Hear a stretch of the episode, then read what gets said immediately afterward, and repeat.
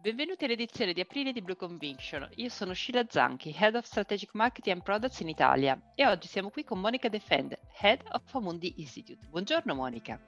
Buongiorno Sheila e bentrovati a tutti. Siamo convinti che ciò che abbiamo visto di recente non sia un déjà vu della crisi finanziaria globale del 2008. Puoi spiegarci perché? Certo, Sheila, ma in generale le banche hanno davvero raccolto molto, molto capitale i loro bilanci, almeno per le banche più grandi, sono molto forti e anche la, la liquidità in generale sul, sul sistema uh, si, è, si, è, mantenuta a, a, a, a dei livelli sostanzialmente, sostanzialmente, buoni. Quindi paragonare la condizione attuale verso 15 anni fa um, davvero ci fa sembrare che oggi uh, sia una situazione un po' diversa. Se poi guardiamo in, uh, più in particolare in Europa, anche da un punto di vista regolamentativo, negativo. Uh, ci sono stati uh, molti progressi dalla grande crisi finanziaria, le, le, banche più grandi sono quelle sistemiche, sono ben capitalizzate, um, le regole sono uh, molto, molto trasparenti e quindi tutto sommato sono in una forma migliore rispetto a quello della crisi del, del, 2008. Abbiamo il Bank Recovery and Resolution Directive, quindi regolamentazioni proprio focalizzate uh, sul, sul, sistema bancario e inoltre nel 2016 queste regole sono state ancora, uh, sono diventate ancora più restrittive proprio per completare quella uh, agenda regolamentativa post, post crisi in modo che ehm, le banche e il sistema regolamentativo possano essere in grado eh, di poter eh, cogliere affrontare eh, stime legate, eh, sfide legate alla stabilità eh, finanziaria,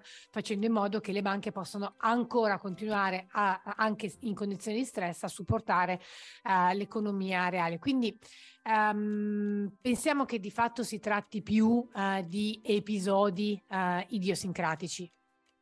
Sono state ampie oscillazioni dei prezzi. Pensi che ci siano aree di valore nel settore bancario? Allora, la volatilità uh, dei prezzi um, sui mercati finanziari, anche sul settore bancario, ma mh, Mm, nominiamo, pensiamo per esempio al, anche a quello che sta succedendo sulla parte a breve delle curve a reddito fisso, è estremamente elevata. Ma se guardiamo alla, allo stock 600 uh, delle banche, la performance um, che hanno cominciato a accumulare rispetto a ottobre uh, 2022 sì, si è ridotta ma non si è cancellata, quindi rispetto uh, ai massimi più 44% abbiamo avuto una correzione del 20%. Questo cosa vuol dire? Che siamo sicuramente più cauti e che se ci aspettavamo un settore uh, molto in forma con potenzialità uh, di crescita, oggi questa crescita la vediamo ridotta in particolare uh, a partire dagli, dagli, utili aziendali. Quindi ancora prospettive solide, ma al momento è meglio stare cauti. Le banche centrali si sono mosse molto rapidamente per rafforzare la fiducia nel sistema finanziario, ma devono ancora ridurre l'inflazione i banchieri centrali potrebbero dover trovare un compromesso fra il raggiungimento degli obiettivi di inflazione e la tutela della stabilità finanziaria?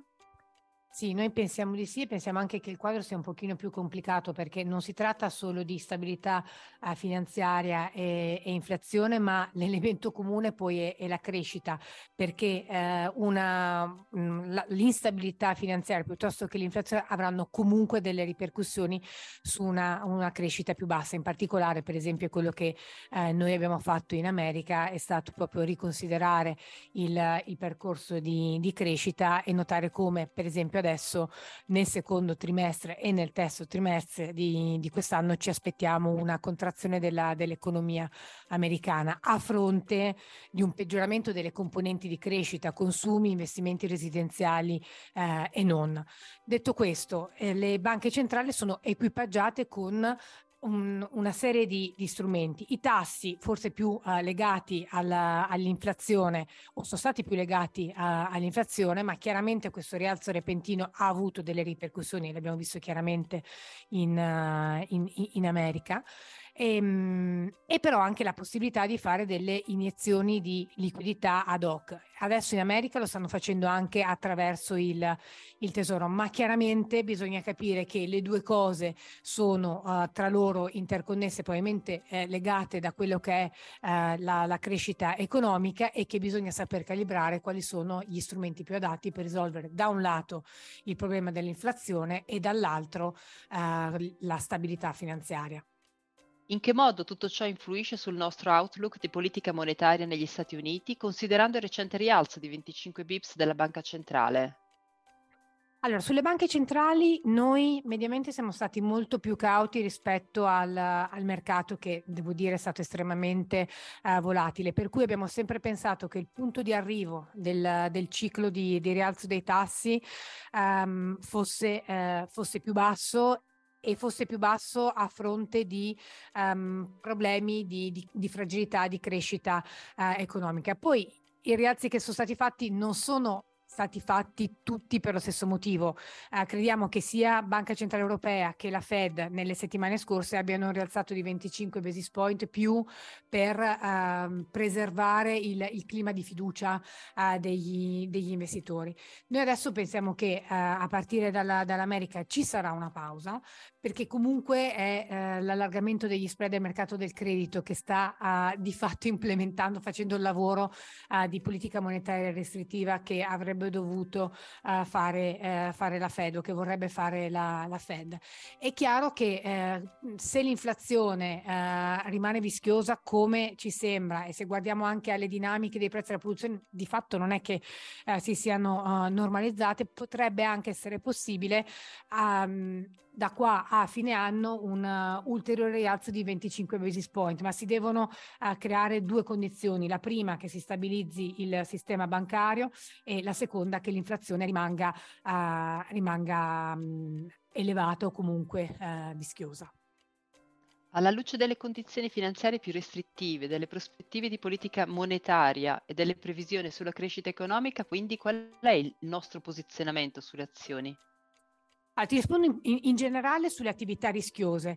Eh, noi continuiamo a favorire quei nomi di qualità sia uh, a livello di emissioni uh, creditizie che, uh, che azionarie siamo uh, diventati uh, più, ci siamo mossi in posizioni più difensive, in particolare uh, sul, sul, mercato a yield. Poi nell'azionario, nel, nello specifico, come sapete, noi siamo, eravamo comunque già, già, cauti da, da, qualche mese. Da un lato um, non eravamo a nostro agio con queste valutazioni del, del, mercato davvero care e poi anche la, la volatilità del, del, mercato azionario in, in America e in Europa ha um, particolarmente uh, eroso uh, le, uh, le performance. Noi pensiamo che eh, sia il momento per gli investitori di collocarsi su alcuni segmenti, i, i ciclici, eh, piuttosto che esplorare aree difensive dove le valutazioni eh, sono ancora attraenti o comunque c'è potenziale eh, di, di, crescita degli utili. Um, peraltro poi siccome l'inflazione comunque rimarrà al di sopra di quelli che sono gli obiettivi delle banche centrali, continuiamo a, a favorire uh, quelle, uh, quei titoli che pagano uh, dividendi, che di fatto sono una buona assicurazione di income per, per gli investitori.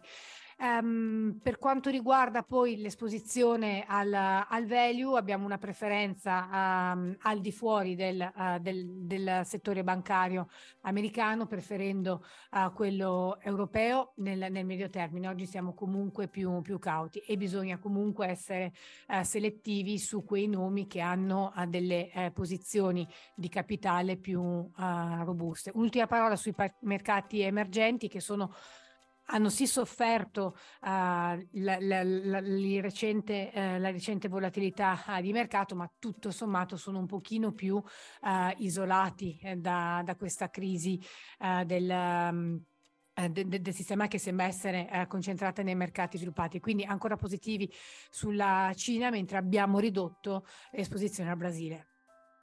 E per quanto riguarda il reddito fisso? Ma sul reddito fisso eh, abbiamo um, allungato la, la, duration sul treasury eh, americano Uh, siamo più uh, selettivi in uh, Latino America um, ehm, FX, quindi il pesos americano, per esempio, il pesos messicano, per esempio, offre delle buone opportunità di, di carry. ci siamo spostati sul Uh, de, sulle emissioni uh, obbligazionarie dei paesi emergenti che di solito uh, tendono a beneficiare di un, di un dollaro americano debole. Siamo leggermente costruttivi sulle emissioni in local currency. Eh, ma comunque, come vi dicevo, estremamente eh, selettivi. Local currency per noi sono Messico, Colombia, Sudafrica, eh, India e anche, devo dire, in Asia, in uh, quelle regioni dove le banche centrali uh, sembrano essere arrivati al punto di picco del, della loro restrizione monetaria come la Thailandia.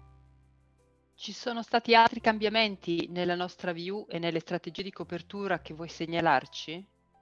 Ma sì, sulle, sulle, strategie di copertura, uh, in particolare um, comprare, abbiamo acquistato uh, copertura sul, sul, sulle azioni uh, americane e, e, siamo comunque molto ben diversificati.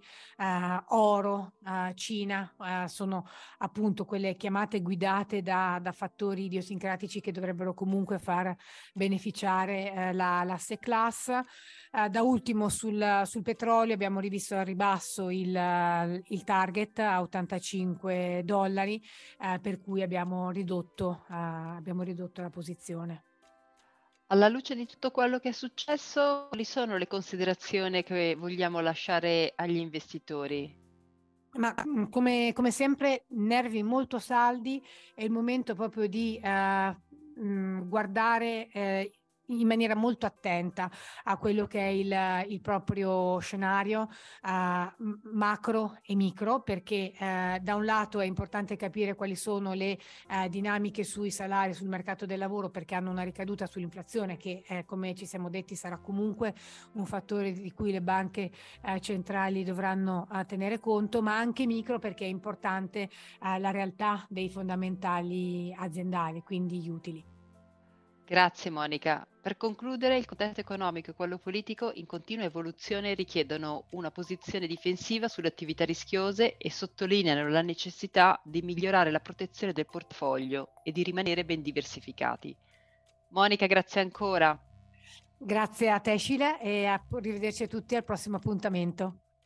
Arrivederci a tutti al nostro prossimo appuntamento di Blue Conviction.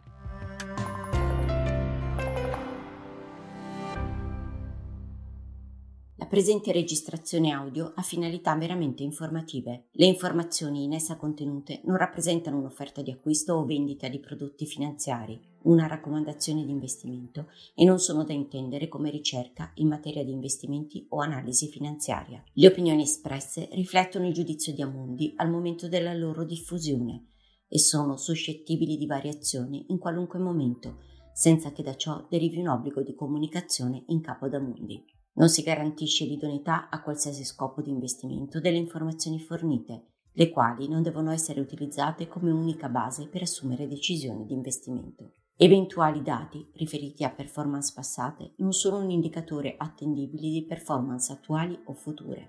Investire comporta un sostanziale grado di rischio. L'investitore, prima di qualunque investimento, è tenuto a prendere attenta visione della documentazione relativa allo strumento finanziario oggetto dell'operazione, la cui sussistenza è disposta dalla normativa vigente. Le informazioni contenute nella presente registrazione audio non sono dirette alle US Person, così come definite nel US Regulation Act della Securities and Exchange Commission.